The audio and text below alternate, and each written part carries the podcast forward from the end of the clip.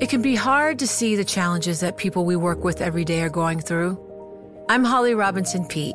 Join us on The Visibility Gap, a new podcast presented by Cigna Healthcare. Download it wherever you get your podcasts. You know success when you see it, or you think you do the people in the spotlight. But what about those small business masterminds who succeed at making their money work harder? They do that by having a business bank account with QuickBooks Money, which now earns 5% annual percentage yield. Making your money work as hard as you do? That's how you business differently. Learn more about QuickBooks Money at quickbooks.com slash 5APY. Banking services provided by Green Dot Bank, member FDIC. Only funds and envelopes earn APY. APY can change at any time.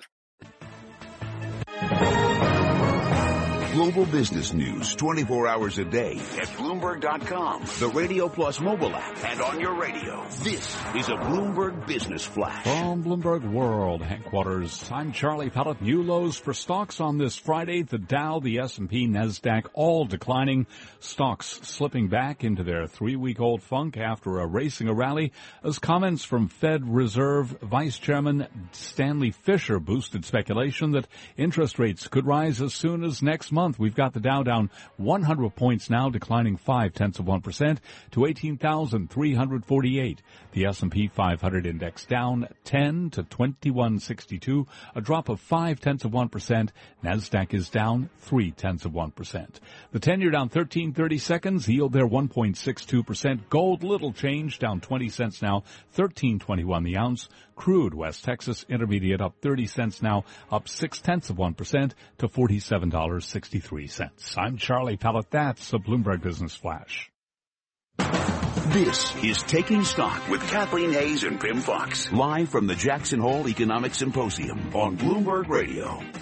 The Jackson Hole Symposium, yes, and the Grand Teton National Park two things that are intertwined this week. And here to tell us more about Grand Teton National Park is Andrew White. He is the Assistant Public Affairs Officer, and he joins us from Jackson Hole, Wyoming. Andrew White, thank you very much for being with us. Thanks for having me, Pimm. Let's begin by just taking a, a, step back. This is the 100th, or yesterday was the 100th anniversary of the National Park Service. Uh, tell us a little bit more about how you came to be part of the Park Service and what that means to you. Sure. So my personal story started about, uh, well, really it started about 20 years ago. As a as a child coming out and visiting national parks like Grand Teton uh, with my parents, it was always the big family vacation thing. You know, load up the the van and visit the national parks. Six years ago, I was lucky enough to be invited to be an intern at Grand Teton National Park, actually as a ranger interpreter out in the field, visiting with visitors, talking about the park resources, and, and really helping them understand what they were seeing. Now, if you were in the park uh, today or even yesterday as someone out in the field, uh, you'd be talking about wildfires because I understand that uh, if you take a look at the uh, lake, Jackson Lake, if you're on the shore of Jackson Lake in the Grand Teton National Park, uh, you're going to see the berry fire. Tell us the extent of fires right now in the park. Yeah, so part of our centennial celebration, I guess, is nature's throwing us a little party with a, a wildfire. Some people put candles on the birthday cake, but we're having a wildfire. Um, it was caused by lightning back uh, in July, actually, and it had been burning in remote wilderness areas of the park for a number of weeks.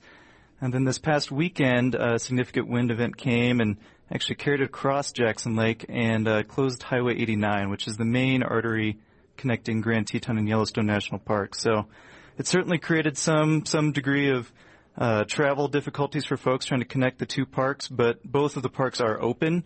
And we encourage people to, to certainly celebrate the centennial in either Yellowstone or Grand Teton National Parks as most of our visitor areas are open. Is there any relationship to the ability to keep the park uh, in its uh, in its uh, high condition and to deal with these ongoing natural events like the, the wildfires as you described? Is the is the challenge also that the funding is is an issue? Well, not really. When we talk about wildfire, uh, part of managing a national park is is managing and protecting the natural processes. And wildfire, like the berry fire that was that was caused by lightning, um, is a natural process. And where where we can allow it to continue to, to play its natural role in the ecosystem, we want it to continue to play that role. You know, wildfire will re- renew a landscape. Um, it creates new wildlife habitat. Um, some trees and plants actually depend on wildfire to to regenerate. Um, so where, where we can, we certainly allow those fires to burn and um, want them to play their, their natural role. Now, when it comes into more developed areas, that's when we have to take suppression action. So this is kind of a complex fire where in some areas we might be suppressing it or containing it. In other areas, we want it to, to burn into the wilderness and, and play its role.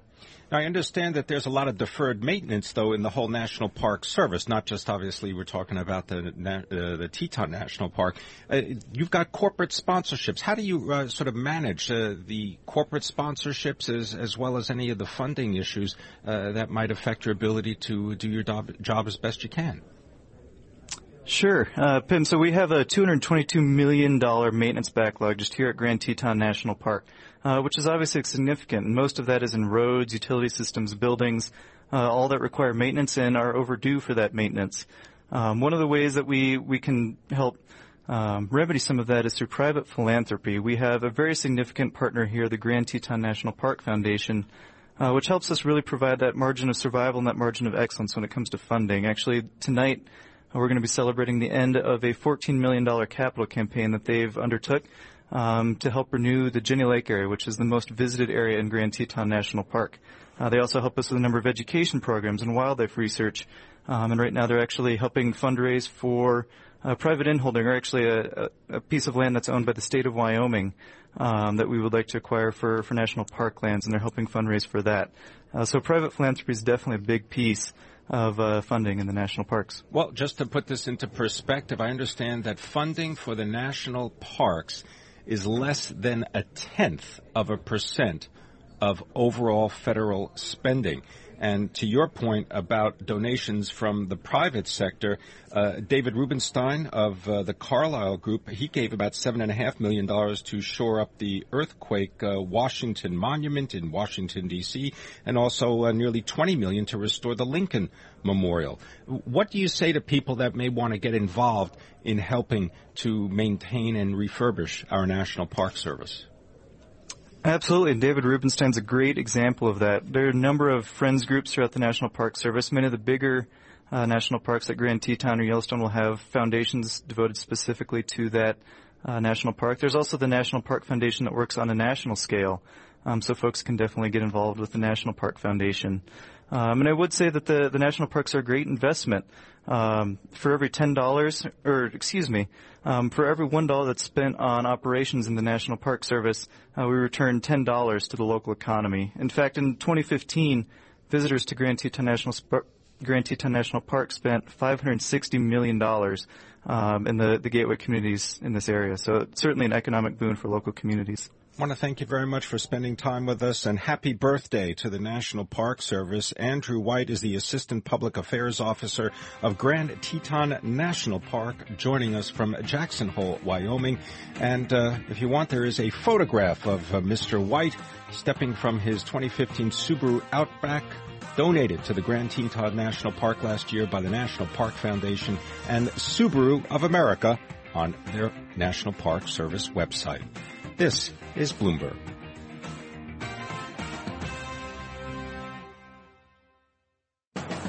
Coming up on Taking Stock, a conversation with Jim Bullard. He is the president and the chief executive of the Federal Reserve Bank of St. Louis. He'll discuss the current economy and the Federal Reserve's thinking about interest rates.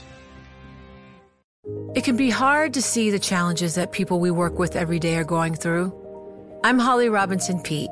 Join us on The Visibility Gap, a new podcast presented by Cigna Healthcare. Download it wherever you get your podcasts. The countdown has begun. From May 14th to 16th, a thousand global leaders will gather in Doha for the Qatar Economic Forum powered by Bloomberg. Join heads of state, influential ministers, and leading CEOs to make new connections, gain unique insights, and uncover valuable opportunities in one of the world's most rapidly rising regions. Request your invite for this exclusive event at QatarEconomicForum.com.